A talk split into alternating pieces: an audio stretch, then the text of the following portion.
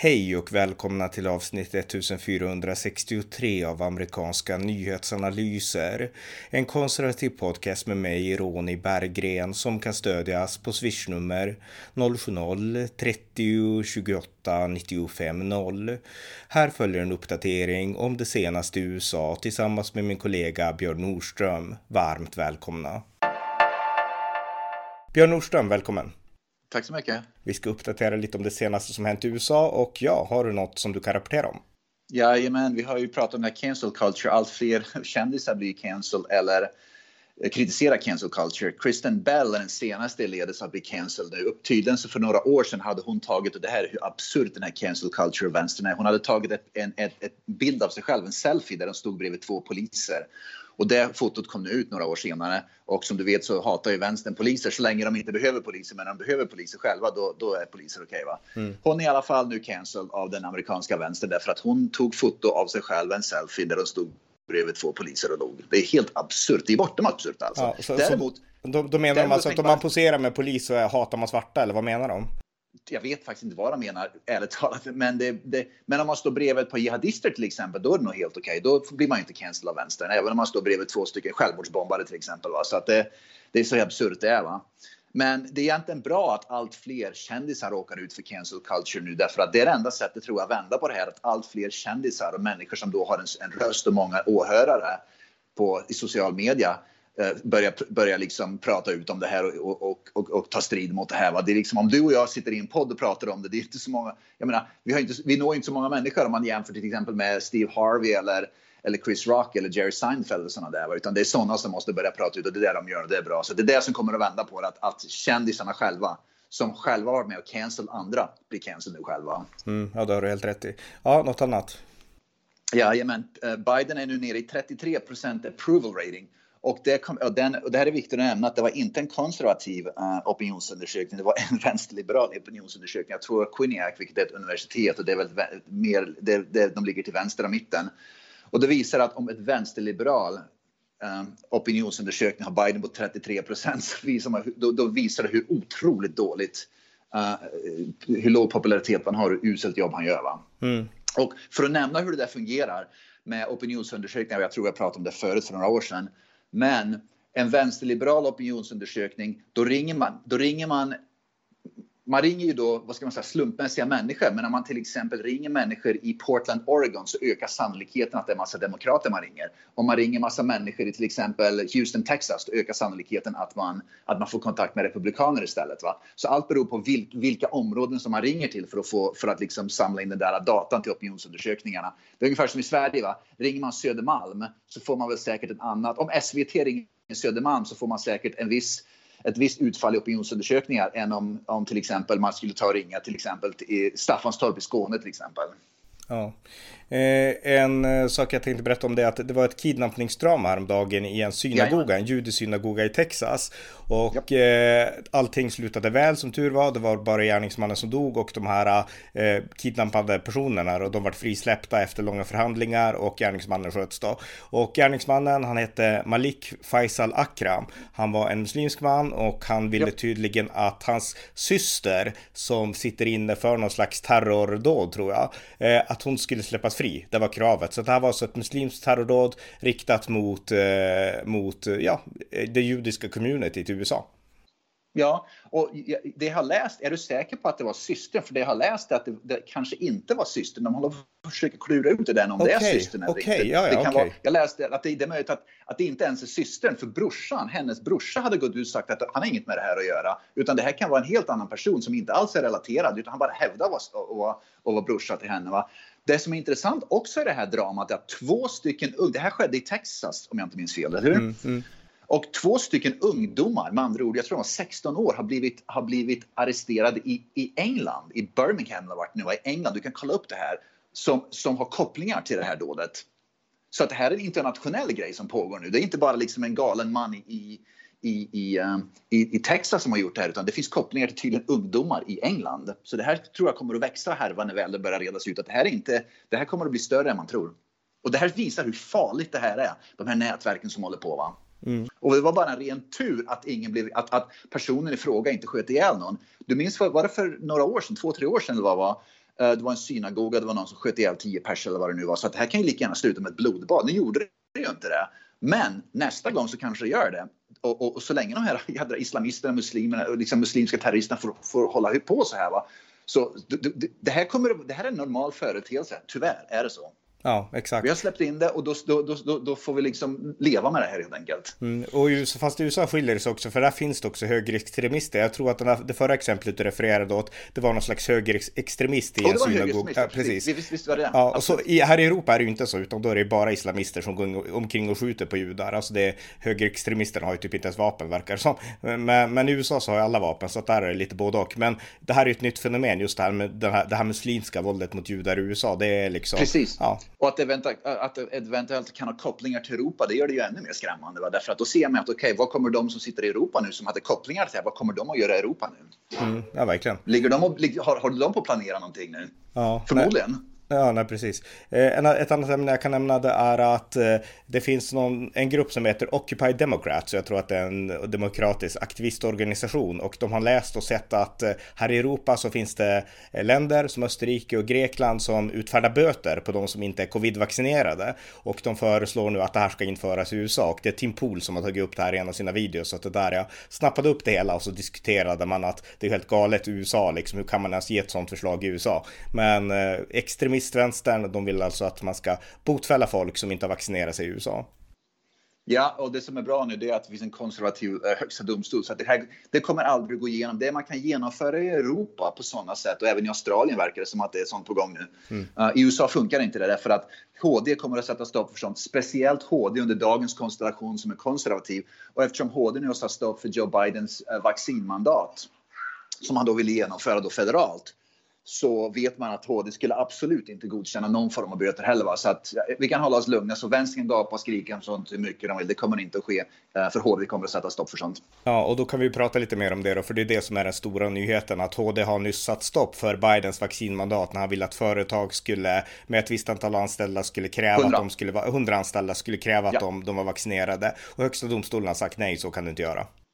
Jajamän, det var helt enkelt inte enligt konstitutionen och det, det förstår jag ju helt med. Va? Därför att det, nummer ett är inte, mot, eh, det, det är inte förenligt med konstitutionen, men det har också att göra med människans valfrihet. USA har ju lite mer valfrihet än många andra länder, inklusive Sverige. Va? Jag tror det är Sverige, det är lättare i Sverige och kanske europeiska länder, i princip alla länder i världen, att köra igenom eh, mandat som, som, vad ska man säga, inskränker din valfrihet, även yttrandefriheten. Tittar man på yttrandefriheten så hets, lagen om hets mot folkgrupp, det inskränker yttrandefriheten dramatiskt i Sverige, va? men det har man ju liksom tryckt igenom. Va? Men i USA har man ju då, HD har flera gånger sagt att det, sådana lagar får man inte stifta här, det för att det, det är inte förenligt med konstitutionen. Va? Så att här finns det fortfarande en viss frihet och HD kommer att sätta stopp för de där galenskaperna. Det har de redan gjort nu med det här mandatet. Mm. Och på tal om galenskaper som oftast kommer från vänster och stoppas från höger, från de konservativa. Eh, jag såg ett inslag nu innan jag ringde dig på hos eh, Joe Rogan, den här podcasten. Och han berättar om hur otroligt mycket liksom Los Angeles i synnerhet och hela Kalifornien, men framförallt Los Angeles och kanske även San Francisco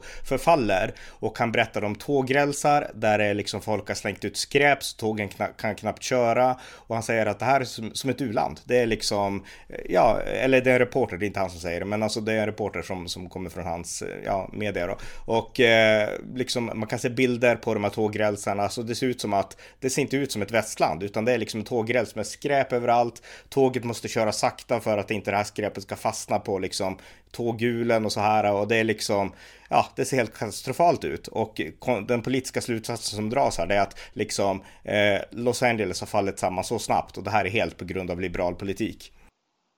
Ja, absolut. Och inte nog med det. När tågen saktar ner nu, det här är nästa stora krim, äh, äh, crime problem, äh, är att när tågen saktar ner så hoppar det upp massa gäng och börjar sno grejer. Andra många av de där tågen är såna här frakttåg som fraktar då från Amazon, eller varor, de fraktar varor va. Mm. Så när de saktar ner på grund av all skiten på rälsen så hoppar det upp massa gäng i tågen och börjar bryta sig in i tågvagnarna och stjäl paket som då ska levereras via posten eller UPS eller, eller Fedex eller sånt där va. Så det är det stora nya problemet i Kalifornien Kalifornien nu, att, att, att tågen blir lurade av, av, precis som människor gör de här smash and grab, gör de sådana mot tåg nu som saktar ner. Helt, helt jävla, det är helt otroligt. Det är sånt man ser i, i som du säger, i, i u-länder, i, till exempel i Afrika. Där sker det sånt. Det sker sånt i Kalifornien. Helt otroligt. Man kan också se det i västernfilmer, men då är det lite, då är det lite charmigare liksom. ja, precis. Ja. Rider, de rider på hästar och rånar tåg. Det är ungefär så. Det, vi återkommer till den typen av, av mentalitet nu alltså. Helt otroligt. Verkligen. Ja, eh, något annat? Jajamän, uh, uh, Kristen Gillibrand, hon är väl då senator för New York, eller hur? Hon är, en som har, hon är en av de senatorer, hon är demokratisk senator för New York och hon är en av de som har pumpat ut här. Vi måste ha maskmandat och vi måste ha liksom, hon är de som vill påtvinga folk restriktioner och masker. Hon, bara för ett par dagar sedan så, precis som vi pratade om det jäkla hyckleriet, hon är den senaste i ledet att inte bära mask på, i en restaurang som var ute på. Vi promenerar omkring i restaurangen utan ansiktsmask. Mm. Så hon vill påtvinga människor i sin hemdelstat och i USA masker, människor själv bär inte mask när hon är ute på restaurangen. Va? Det är jäkla hyckleriet. Ja, ja definitivt. Eh, ja, något annat? Utmärkta nyheter. Den här nya guvernören i Virginia, uh, vad heter han, Youngkins, kommer inte ihåg hans mm. första namn i alla Glenn. fall. Han är, han, ja, precis, ja, han är installerad nu som en ny guvernör i alla fall, hur som helst. Och hans, en, hans första executive order, en av de absolut första, men omedelbart skrev han en executive order att CRT, det här critical race theory, rasistiska programmet CRT, inte får undervisas på skolor i Virginia. Det var hans absolut första grej. Och om vi, kommer, om vi minns rätt så var det ju faktiskt föräldrar, tack vare att han var emot CRT, så var det många föräldrar som var oberoende väljare och även demokrater som tyckte att CRT, det är ju galenskap. Vi vill inte ha det i våra skolor. Va? Det var en stor grej som han valkampanjade för som gjorde att han faktiskt vann valet. Mm. Så han verkligen höll sitt löfte, vallöfte att dag ett skrev han en executive order att CRT är förbjudet att undervisa i Virginia. Punkt slut. Utmärkta nyheter. Han kommer bli en person värd att följa framöver, liksom inför presidentval och allt möjligt tror jag ett framtidsnamn. Oh, absolut, absolut. Han är ett namn för att folk börjar ju se om, om han kan liksom vända Virginia då kommer tror jag folk i Kalifornien, New York få lite hopp och även då amerikaner runt om i landet kommer att börja se att oj då,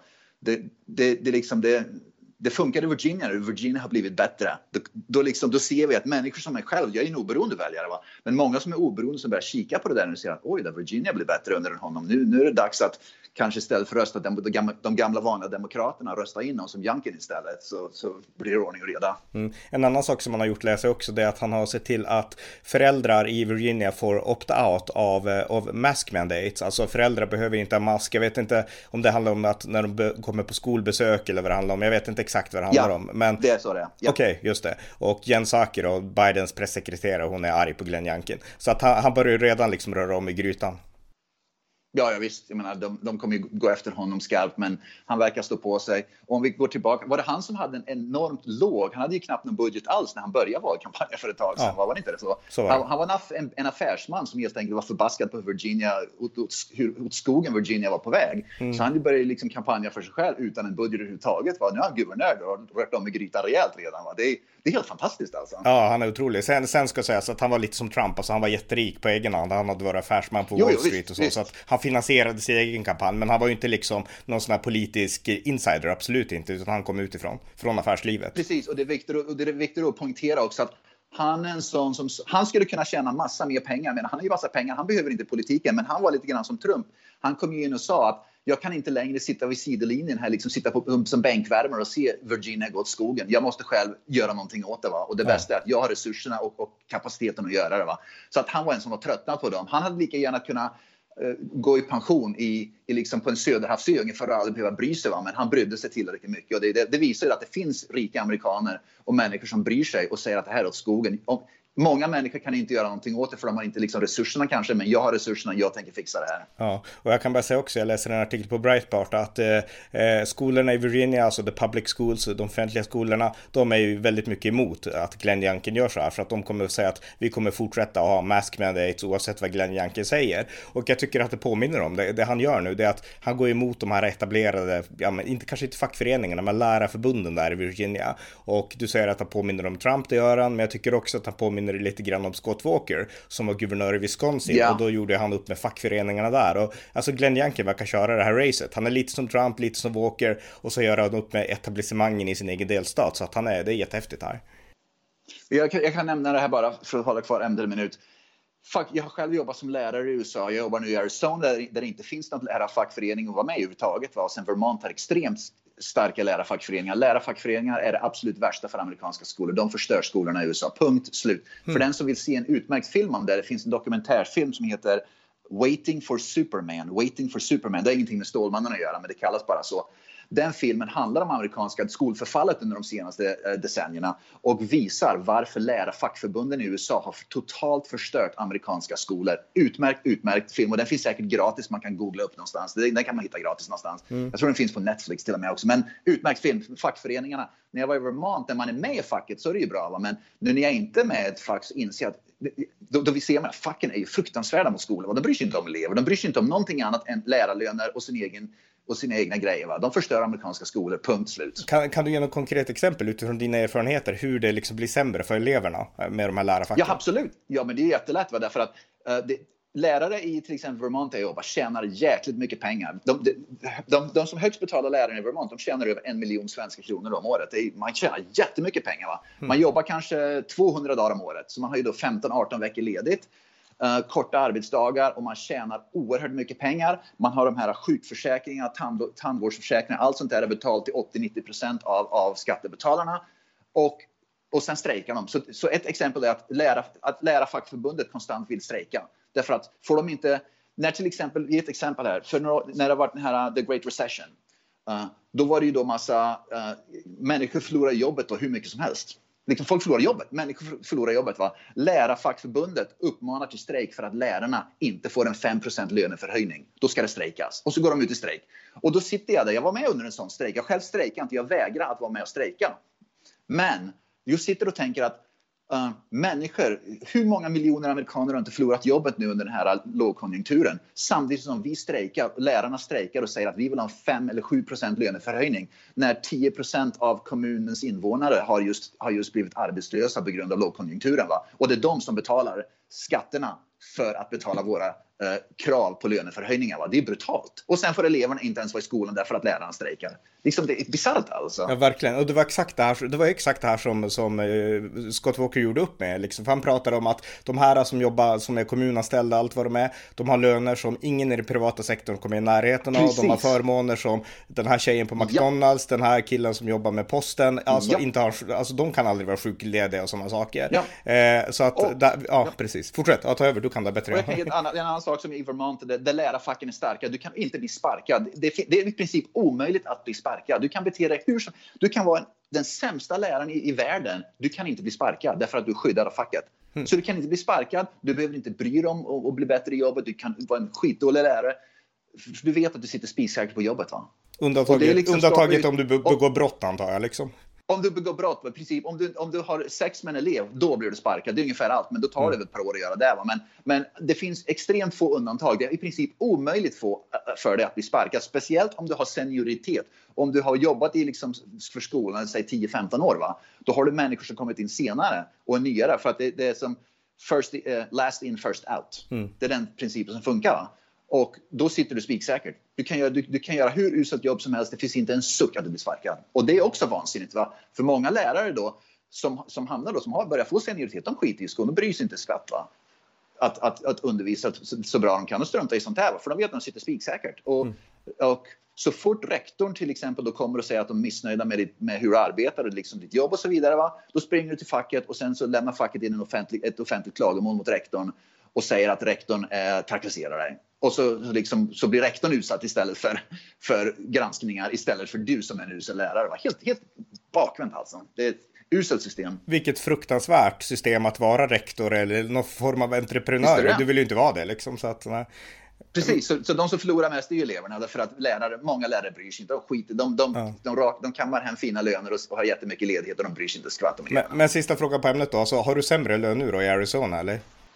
I Arizona är det lite sämre redan än Vermont. Det, är det. Ja, det beror på att det finns inga kollektivavtal. Mm, just det. Men, men, är... förhållande, men förhållandet mellan lärare och rektorer och lärare och, och administrationen, man kallar för administrationen då, är mycket bättre i Arizona. För det finns inget fack som kommer emellan och börjar och liksom bråkar. Mm. Utan man får helt enkelt prata med sina, man är mer kollegor, det är mycket mer kollegeskap här bland bland äh, rektorerna och lärarna än vad det var i Vermont. För, för facket kommer emellan och ska då, prata inte med rektorn direkt, uh, anlita facket och prata liksom för din talan ungefär. Va? Du vet hur det funkar. Ja, ja, Helt brutalt. Mm, verkligen. ja. Ja. Ja, jag, no. jag, jag, vet bara ett par saker. Nej, ett par saker. Jag, jag under flera gånger gjorde saker och ting uh, above and beyond. Med andra ord, rektorn går ut och säger att jag behöver hjälp med, vi har med bla bla bla det här. Och jag liksom bara Uh, frivilligt bara ställde upp och gjorde det. Va? Sen kom facket till mig och sa ställ inte upp på sånt där, du får inget betalt. Ställ inte upp och hjälp till. Men eleverna behöver den hjälpen. Ja, men det gör inte det därför att det är, det är inte under kollektivavtalet. Liksom skitkonstiga saker va. Mm. Ja, så att du ska, så. om det inte ingår i avtalet så ska du typ hellre lata det. Då ska man inte göra det. Då ska, man inte, då ska man inte, även om det råder kris på skolan, ska man ändå inte ställa upp därför att det, det är inte under kollektivavtalet. Men det är kris på skolan. Är, man, man ställer ju upp och hjälper till va, för elevernas bästa. Men nej, det ska man inte göra därför att det ingår inte i kollektivavtalet. Ja, intressant alltså. Ja, eh, har vi något annat? Det här var, det var långt men ja, intressant. Mm. Jajamän, uh, Joe Biden i alla fall. Du vet den här polisreformerna du som han har försökt att få igenom. Det verkar inte som att de går igenom på federal nivå. Eh, utan han vill nu, kommer förmodligen att göra executive orders istället för att få igenom sina polisreformer. Och som vi vet så kommer det naturligtvis hamna i högsta domstolen så småningom. Så Biden som kritiserar Trump och Demokraterna som kritiserade Trump för att vara en fascist som, som, som gjorde executive orders. Biden själv kör executive orders och bara tutar, tutar om det. Va?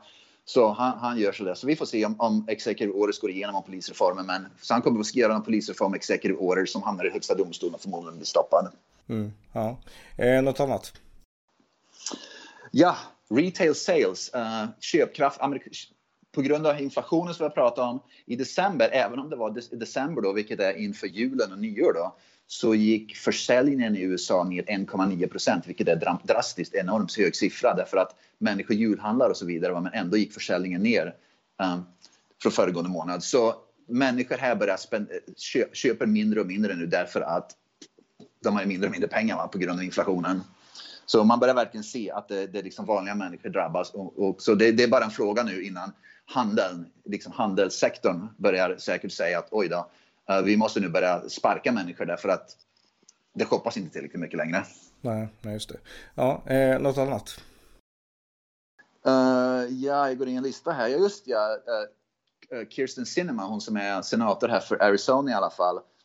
Uh, hon eh, är absolut, hon och Joe Manchin som är båda demokrater då. Uh, Demokraterna vill ju stoppa den här, de vill ju stoppa filibusters därför att de vill kunna driva igenom grejer. Men i alla fall Cinema och Manchin har gått ut och sagt återigen att de tänker absolut inte stödja Demokraternas försök att stoppa filibusters utan de, de, de, de, de sitter, de, de, eh, de, de, de vill ha kvar sin filibuster och det är väldigt mm. bra faktiskt. Och det jag ser här i Arizona Kirsten Sinema, hon är senator här från Arizona. Det är väldigt mycket reklam nu, både mot henne och för henne. Reklamen som är mot henne säger att hon, är, hon försöker stoppa demokratin, hon är ett hot mot demokratin. Och sen finns det naturligtvis reklam, så man ser verkligen tv, tv-kanalerna, lokala kanalerna nu, de är översvämmade av reklamer för och emot Kirsten Cinemas uh, inställning till filibuster. Så att det, det tutar och kör med politik på tv, på reklamen. Ja, just det. Mm. Eh. Ja, Joe Biden, för, för, Washington Post i alla fall, de gav Joe Biden four, fyra Pinocchios. Pinocchio betyder att om man ljuger som granskar presidenterna då hur mycket de ljuger och vidare. Va? Men Joe Biden fick fyra Pinocchios, vilket är det mesta man kan få. För Joe Biden för bara några dagar sedan gick ut och sa att han blev arresterad under en civil rights protest för ett antal år sedan när han var ung då och trodde att han skulle kunna slinka undan med det. Men det hade tydligen Washington Post granskat det. Det fanns inga bevis överhuvudtaget någonstans att han var arresterad för någonting under en protest någonstans. Så i alla fall, de gav honom fyra, fyra, fyra av fyra Pinocchios. Med andra ord, det var en rålögn han drog ur sig. Jag såg förresten, det finns en video nu som går ut, eh, som, som florerar runt på social media. Det, jag tror, eh, framförallt Facebook, då, det, jag tror det står att Joe Bidens uh, presidentskap håller på att kollapsa. Va? Så klickar man på den videon så får man se alla hans de här grodorna som har slunkit ut truten de senaste veckorna och månaderna. Va? Och det är helt otroligt att, att, han kan, liksom att han är president va? när man lyssnar på honom. Va? Och Tulsi Gabbard, hon är ju före detta då um, representanthusmedlem från delstaten Hawaii och även då presidentkampanj, president, vad heter det, president... Mm, kandidat. Uh, hon kampanjade för att bli presidentkandidat, ja, precis. Hon gick ut och sa bara för ett par, tre dagar sedan att Joe Biden är totalt unfit att vara president. Därför att det är någonting drastiskt fel med hans hälsa. Va? Så att eh, ja, det, det råder ingen tvekan längre och det råder inga tvivel att majoriteten av amerikaner, även till och med demokratiska politiker, går ut och ser att det är någonting som är totalt fel med Biden. Han, han kan inte hantera det här längre. Va? Jag är inte säker på att han kommer att sitta fram till nästa valkampanj. Jag, jag, jag, tror inte han kommer att sitta kvar helt enkelt. Antingen så kommer han att gå bort eller så tror jag att han kommer att, att eh, Kamala Harris kommer att ta över. Därför att när man lyssnar på honom prata, han sluddrar ju så bara dånar om det. Det är pinsamt det här. Ja, eh, jag såg att Trump höll ett rally, vi ska inte prata om det så mycket just nu, men han höll ett rally i alla fall i Arizona för två dagar sedan var det. Och då nämnde han såklart att Biden, han kan låta arg och sen så i nästa andetag så, så är han helt virrig och liksom man fattar ingenting liksom. Så att eh, ja, det är pinsamt det sa Trump också. Ja, okej. Okay. Ja. Ja. Och uh, jag tänkte också nämna hur media, att de fortsätter att, vad ska man säga, gå runt det här som, som en katt runt het gröt eller vad det heter. Um, så Ted Cruz höll en presskonferens då han är senator från Texas. Då han höll en presskonferens då för några dagar sedan. Och han, han hade ingen ansiktsmask på sig och då blev han kritiserad för media att han inte bar en ansiktsmask under presskonferensen. Men istället för att pudla och be om ursäkt, då han blev skitförbannad och sa ni samma media som sitter i, uh, under Joe Bidens presskonferenser. Joe Biden har ingen ansiktsmask heller. Varför? Går frågan inte honom varför inte han bär ansiktsmask. Och sen använder ordet hycklare. Ni är enbart en massa hycklare som sitter här och går efter mig för ingen ansiktsmask. Medan ni blundar när Joe Biden inte har ansiktsmask. Och han har ju helt rätt i det. Mm. Även, och han nämnde också Jen Psaki. Jen Psaki har inte heller ansiktsmask. Varför frågar ni inte henne om ansiktsmask med? Så att han är helt rätt. Vänsterliberal media kritiserar en för inte ansiktsmask under en presskonferens medan en annan slinker undan beroende på allt är vilket parti de representerar. Och det visar ju fruktansvärt illa media i USA helt enkelt. Ja, ja, verkligen. Eh, ett annat ämne som vi har pratat om förut är hatet mot asiater i USA. Alltså det är inte så att ja. det är liksom apartheid mot asiater direkt, men det finns liksom eh, våld brukas mot asiater. Och nu läser jag om en man i New York, en svart man, en 61-årig man, som knuffade en 40-årig asiatisk kvinna framför ett, ja, spårvagnen antar jag då, och hon dog.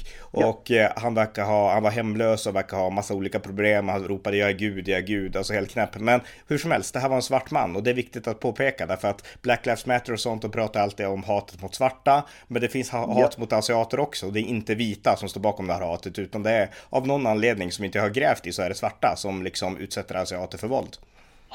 Tittar man på många av de hatbrotten som har skett i New York under det har att göra med corona, att, de, att man skyller coronaviruset på, på asiater här i USA. Men tittar man på många av hatbrotten, med våldsbrotten som har skett till att människor har blivit misshandlade eller mördade, och, eller knuffade framför tåg, uh, spår, uh, vad heter det, inte spårvagn, tunnelbanetåg, här, ja. mm. framförallt i New York City som sker mest, men även i Kalifornien, Los Angeles, så är det svarta som ger sig på asiater. Men på grund av att det är svarta som gärningsmän och asiater då som är, som är offren så skiter vänsterliberal media i det. Och, och Black Lives Matter naturligtvis vill ju inte ha någonting med det att göra. Va? Hade det varit omvända roller, att det var vita som gjorde de svarta, då hade det varit, det hade varit headline news överallt och ett jättestort problem. Men på grund av att det är asiater som är offren och svarta som är gärningsmännen så skiter de i det. Och det visar också det här hyckleriet i det hela. Va? Man bryr sig inte om asiater. I USA, man märker verkligen det. Media i USA och Black Lives Matter i USA skiter i asiater. Man ser asiater som en lägre stående grupp helt enkelt. Punkt slut.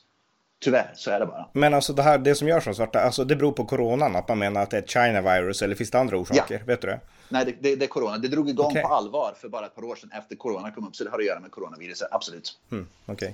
Ja, ja. Eh, jag har inget mer. Har du något mer?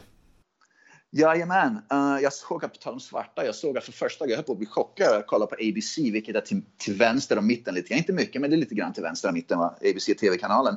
Det var ett program som handlade om att, att, att svarta män är överrepresenterade i våldsbrott här i USA, vilket faktiskt stämmer. Om man tittar på all statistik. Va? Och man pratar också, under programmet intervjuar man ett par svarta personer och där de börjar prata om att vi måste börja försöka hjälpa svarta män att bli mindre våldsamma och att svarta män måste börja acceptera att om de har mentala problem måste svarta män börja acceptera att de måste söka, uh, uh, man måste acceptera att söka liksom psykiatrisk hjälp. Mm. Tydligen svarta, liksom bland svarta män så söka psykiatrisk hjälp, det gör man inte. Va? Man gör inte det, för det är liksom en svaghet ungefär. Va? Det. Men det här, att, att, att, den diskussionen skedde nu i en tv-kanal som heter Vänster och mitten. Jag höll på att trilla ur stolen när jag såg det, men man börjar nu inse att det, det är någonting som inte stämmer.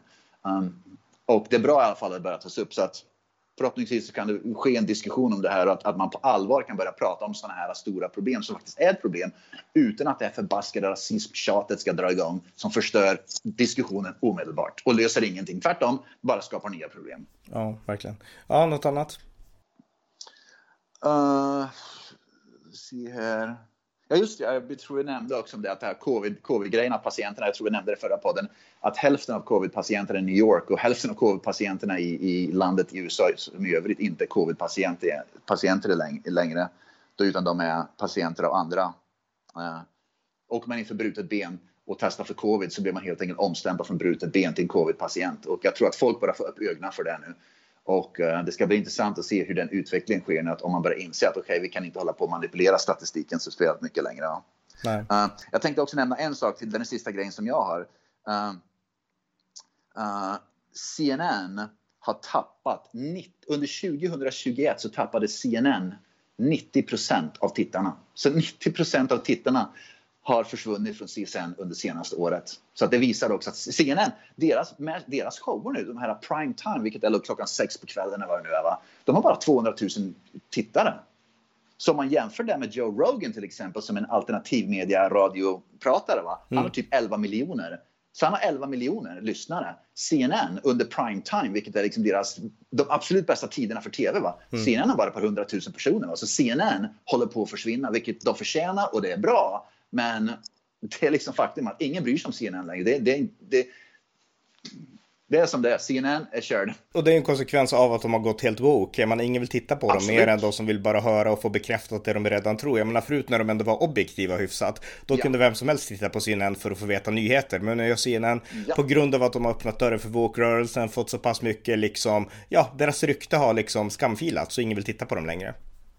Precis, och det är, det är bara den här ytterkantsvänstern nu, de här mest fanatiska vänstern som, som tittar på CNN skulle jag tro. Vanliga människor vanliga demokrater bryr sig inte om CNN längre. De vill inte se CNN för de inser att CNN helt enkelt har gått allt för mycket till vänster. Så utmärkta nyheter, CNN har liksom ingen tittare kvar i princip. Ja. Eh, en sista sak jag kan nämna också det är att eh, nu så pågår det en upptrappning i Ryssland. Man misstänker att Ryssland kommer att gå in i Ukraina. Det är inte säkert men det är stora misstankar och i USA så har diskussioner bland konservativa i alla fall gått att eh, det här är helt och hållet Joe Bidens fel som utskickar ut svaghetssignaler. Och den yes. rallyt jag nämnde med Trump, han sa samma sak att folk sa att jag var vek mot Ryssland men det var jag inte inte. Men titta nu liksom, nu gör Putin så här. och han har helt rätt. Och eh, det här är ju definitivt, för Biden har sagt att vi kommer inte att svara militärt. Och jag menar, det är, vad, sånt ska man ju inte säga liksom, oavsett vad man än har för handlingsplan. Så jag menar, Biden är svag och eh, Putin och alla skurkar i världen, de inser att det här är en svag president. Nu kan vi liksom göra som vi vill.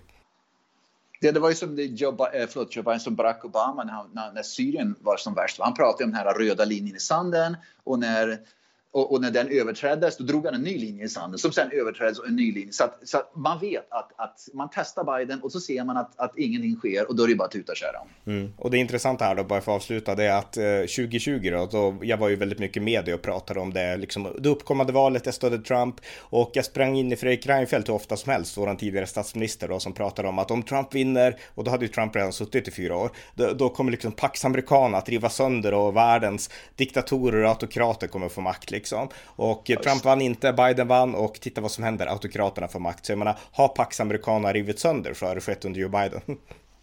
Ja, precis. Samma Reinfeldt som sa att Sverige skulle bli så fantastiskt med massinvandringen och så vidare. Och så vidare. Alltså, har Reinfeldt någonsin haft rätt? Han är ju den sämsta svenska eh, statsministern tillsammans med Stefan Löfven i historien, tror jag. Ja, lite så. Ja, perfekt. Men tack så mycket, Björn. Ja, tack så mycket. Det var avsnitt 1463 av amerikanska nyhetsanalyser. En podcast som kan stödjas på swishnummer 070-30 28 95 0 eller via hemsidan usapool.blogspot.com på Paypal, Patreon eller bankkonto. Det var allt för den här gången. Tack för att ni har lyssnat.